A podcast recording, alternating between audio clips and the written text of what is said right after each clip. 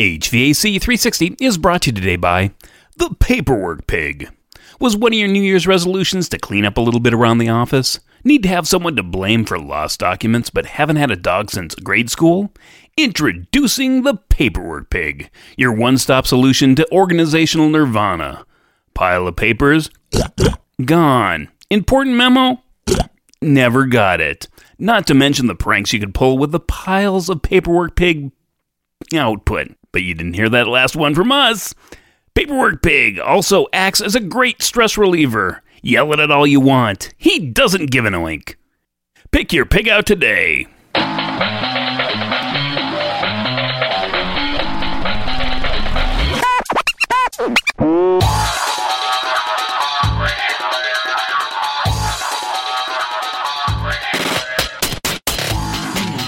Everybody, welcome back. Matt Nelson here, your host for HVAC 360, helping you be the best and the brightest in the field of HVAC. We do that by sharing lessons learned and talking to experts in the field. But I don't stop there. No, I want you to encourage you to double down on your weekly helping of HVAC knowledge by hopping on over to HVAC360.com and join my growing community of people just like you.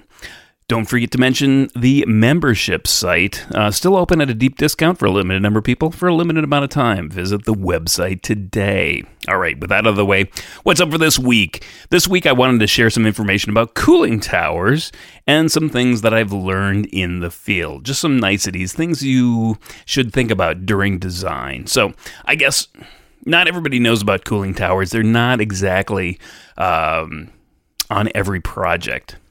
I think the one neat thing to do, um, you can actually go to Google Earth and take a look at large downtowns. Um, if you go to like New York City, Chicago, just you know, pick one around you. I mean, even even Cleveland would have the same thing. If you look on the rooftops of large buildings uh, from a, like a Google view, Google Earth view, uh, you'll see the you know, you know the round propeller fans that are kind of an indication of that's where cooling towers are. They're all over the place, especially in big buildings. So, what exactly are cooling towers? You know, I'm going to kind of broad brush this. Uh, a lot of you may know what they are, but you know they're actually giant air scrubbers. No, just kidding. Um, but they actually they actually can be. That's one of their main features is they just kind of aggregate all this stuff that's in the air, whether it be dirt, dust. Um, there's a lot of cottonwood around here that gets sucked in there from the cottonwood trees. Uh, they are very efficient at scrubbing the air. So there's a lot of dirt and debris and stuff that actually gets in there. But primarily they are used in reality for rejecting heat into the atmosphere using water. Uh, they're essentially used because they're better than once through condensers. So when you have a process that you want to use water as your cooling medium, the first option that you have is to use what they call a once through cooler, which basically means and it's as crazy as it sounds, there are still installations out there of varying sizes of what this is. But they connect a potable water source. It doesn't necessarily have to be potable water, but in a lot of cases it is because it's connected to the municipal system. They connect a potable water source and they run that cold water because the water is, you know, around 50 degrees, depending on where you are in the world. Um, but it's around 50 degrees so it can actually cool down the, uh, or you can reject heat to it through your compressor. Now, you know, they usually have like a, some sort of shell type of heat exchanger that they, it actually goes through. But then it just it goes through once and then it dumps down the drain. And when water was cheap and you know nearly free, that was a great solution. Uh, but that is no longer the case. So, what they've, the next step in the evolution of things is to actually recycle that water. There's still a lot of water use. Uh, there's evaporation, there's blowdown. Uh, we'll kind of get into that a little bit more. And it's still not a great solution in some water starved areas. So, you really need to check the financials, whether it makes sense for you and your project to use a cooling tower. Does it does it make sense? Obviously, so these are some of the things that you can think of during your design, and you need to weigh those options very carefully. So, the types of cooling towers, there's a lot. I, I linked a couple of videos in the show notes. If you go to hvac360.com slash 114, uh, there is that. Uh, there's a video links for YouTube. You can search it up on yourself. It's just a couple that I found. Um, also, if you have an ASHRAE handbook handy, uh, go to HVAC Systems and Equipment. Chapter 40 is what you'd want to search for. And they have a nice rundown of cooling towers there as well. Primarily, what I'm talking about and the experience, like 90% of what I've dealt with in my career, are induced draft cooling towers. Now, there's two varieties there's a cross flow and a counter flow. And all that means is that typically the air is coming out going in on the sides and coming out on the top where there's a big prop fan. And when it goes in the sides, if the fill is oriented so the water kind of trickles down from top to bottom and the the air is coming in through the sides, then you're going to have a cross flow configuration. So the water and the air are crossing. Now, if you have a counterflow, what that means is you're still going to have air coming in from the sides, but you're going to have it turning 90 degrees and going straight up. So that's going to be counter to the water kind of trickling down the fill from the top. So that's kind of the difference between the crossflow and the counterflow. So you might ask, what are some of the components that you're going to find in these induced draft cooling towers? Well, obviously, I think the the important thing, and I'm not gonna, I'm gonna hit on some things that you know I find novel or were important to me. Um, the structure is going to be the first critical component of selecting or knowing about a cooling tower. Uh, you can make different. You can make cooling towers out of different materials. You can make them out of wood. I these are the the biggest and the most industrial, but they would be that you can make them out of wood, and you know that's that's perfectly perfectly fine. Um, I don't see a lot of those, to be honest with you. I think that's more of an older variety. And in fact, I've never specified one. I've never really worked on one, but I know they exist. And it is, uh, especially in an industrial application, you know, it's cheap, it's wood, you can maintain it, all sorts of things. But typically, the two varieties that you're going to see, you're going to see um, galvanized and you're going to see stainless steel. Now, typically, if you want the cheapest cooling tower, it's just going to be all galvanized. If you want to step it up a notch, you're going to make some of the components in the cooling tower, you're going to specify them to be stainless steel, to be resistant to, you know, rust and, you know, even gal- galvanized is, is, resistant to rust to a point, but the longevity, uh, you could really scour the stainless steel and clean it, and it would be just fine. However, you could have the entire thing made out of stainless steel. Those are premium. Now, I guess it's important there to note that there was, I guess, one project in my career where we went in and we were going to do a replacement of the cooling towers.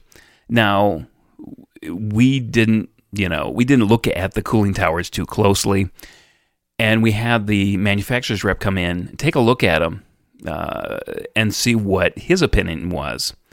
And what he said was, you know, you guys are going to be crazy. These are all stainless steel.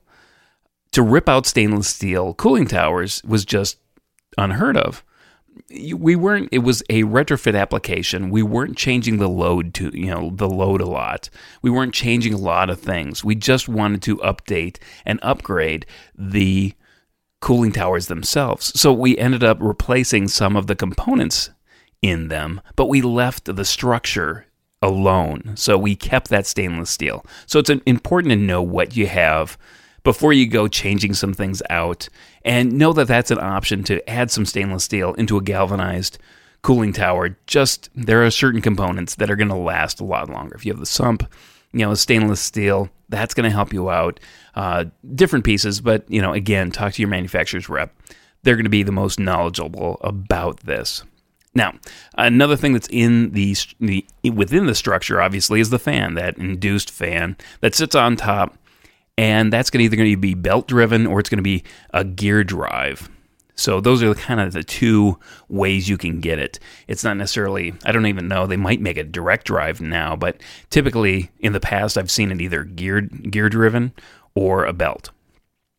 Now you're going to have a, a a lot of times you're going to have a VFD motor that's going to be associated. The fans are big enough, you're going to require really a VFD motor. Uh, but that how it hasn't always been the case.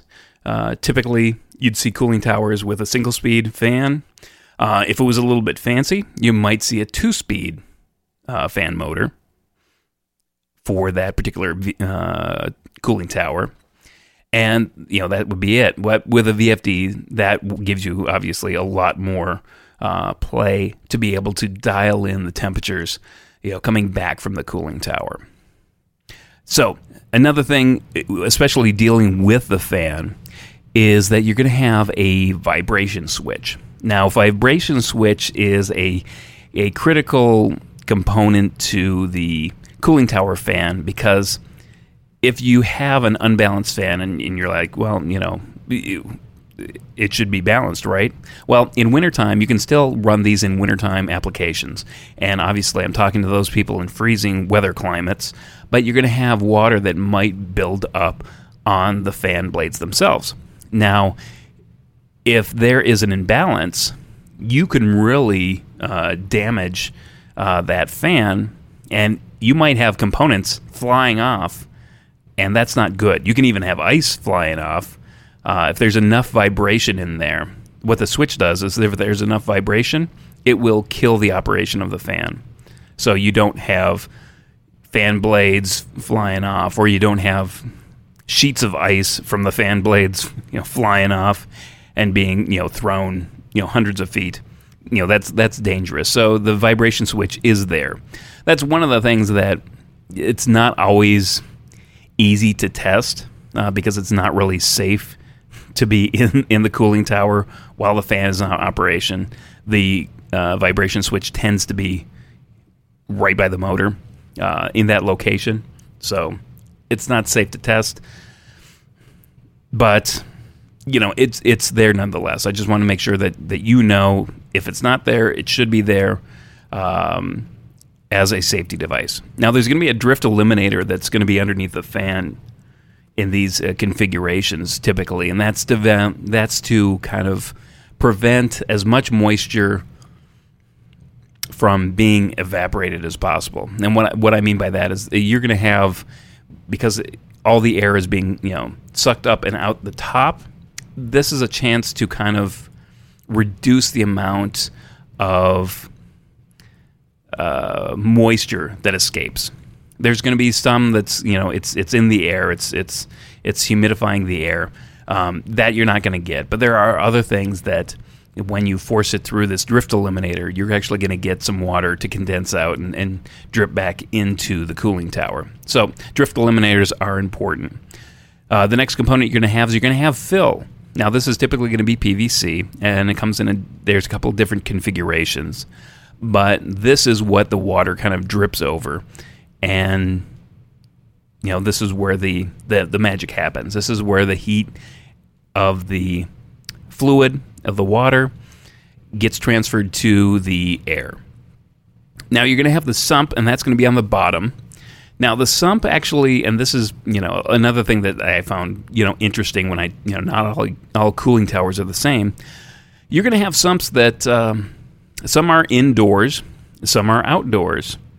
Uh, that's two different options. You can actually have an indoor sump, and I've seen a couple different configurations, especially if you have something that's going to be operating all the year round. They don't they don't drain the cooling tower in the winter um, to prevent freezing because they don't need it. They can use free cooling. There are some places where that's not the case. They keep it around all year, and they found that it's economical to have this large sump, and they put it on the inside. So that's an option. You know, when you're thinking about design, it doesn't always have to be outdoors.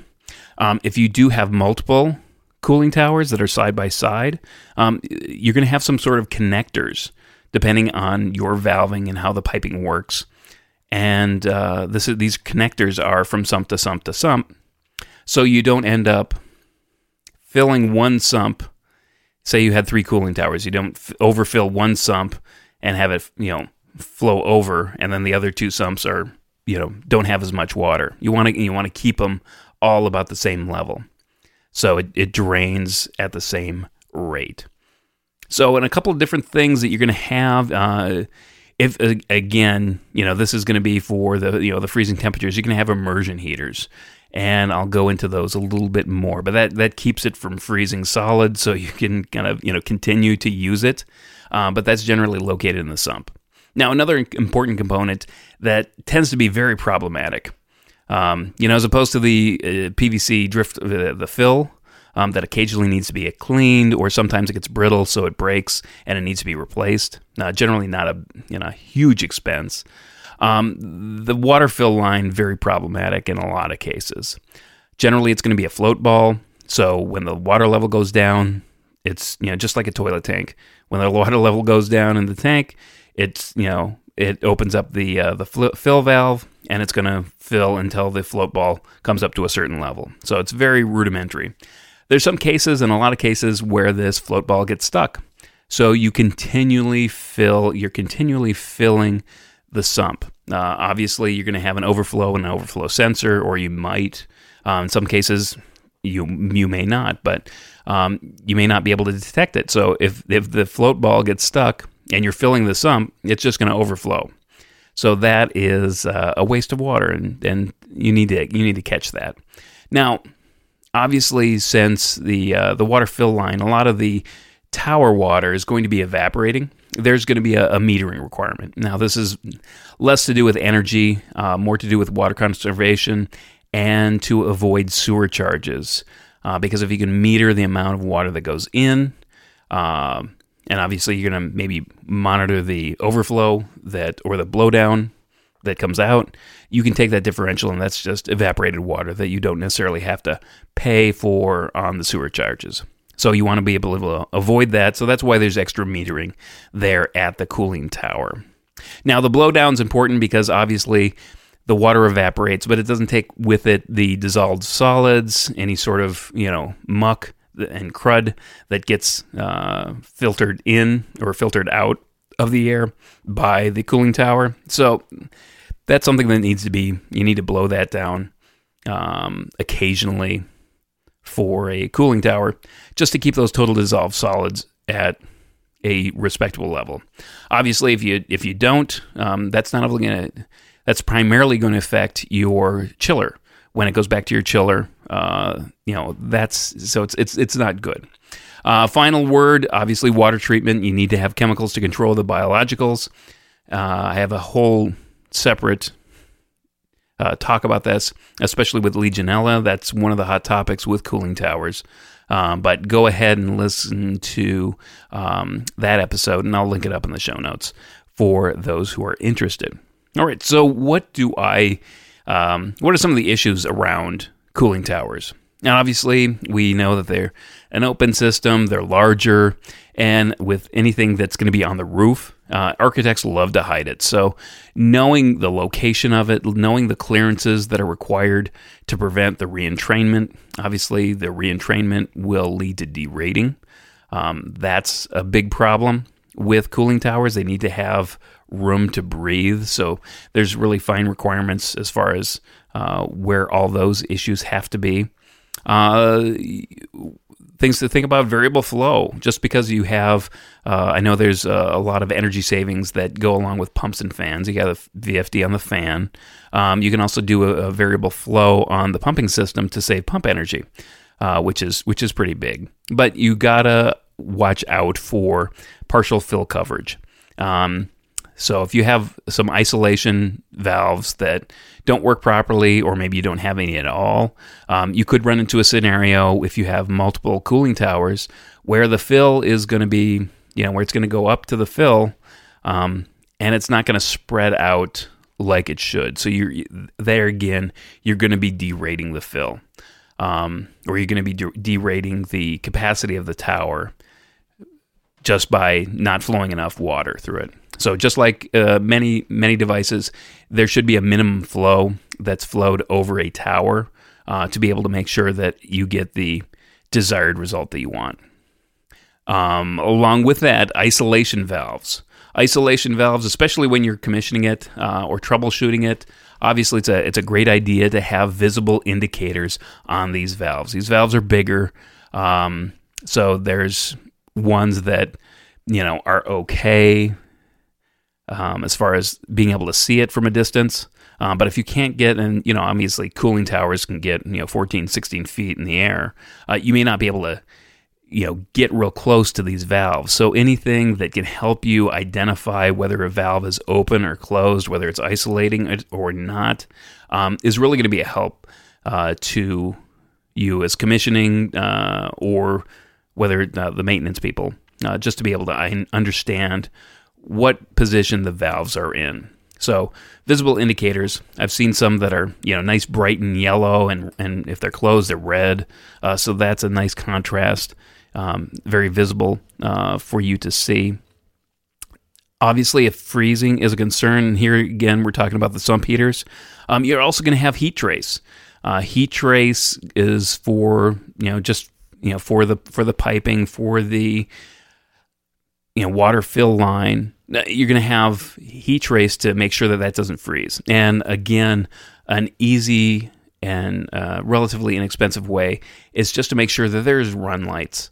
Um, so if it's on, that you can verify that yes, in fact, you know it should be working or it is on, and you know you can check the the sump heaters and you can check the uh, the heat trace on the piping because those things are really hard to. I mean, unless you have a thermographic um, uh, camera, you're not able to necessarily tell whether they're on, uh, whether they're doing their job and uh, you know just having a red indicator light just saying it's on is uh, is very helpful also pump location uh, is very important um, pump location now especially if you're dealing with something with an indoor sump um, pump location is going to be very critical uh, i've had a scenario where i had an indoor sump and the pumps were right next to the indoor sump and there wasn't a, a lot of uh, elevation change. There might have been uh, six feet from where the pipe came out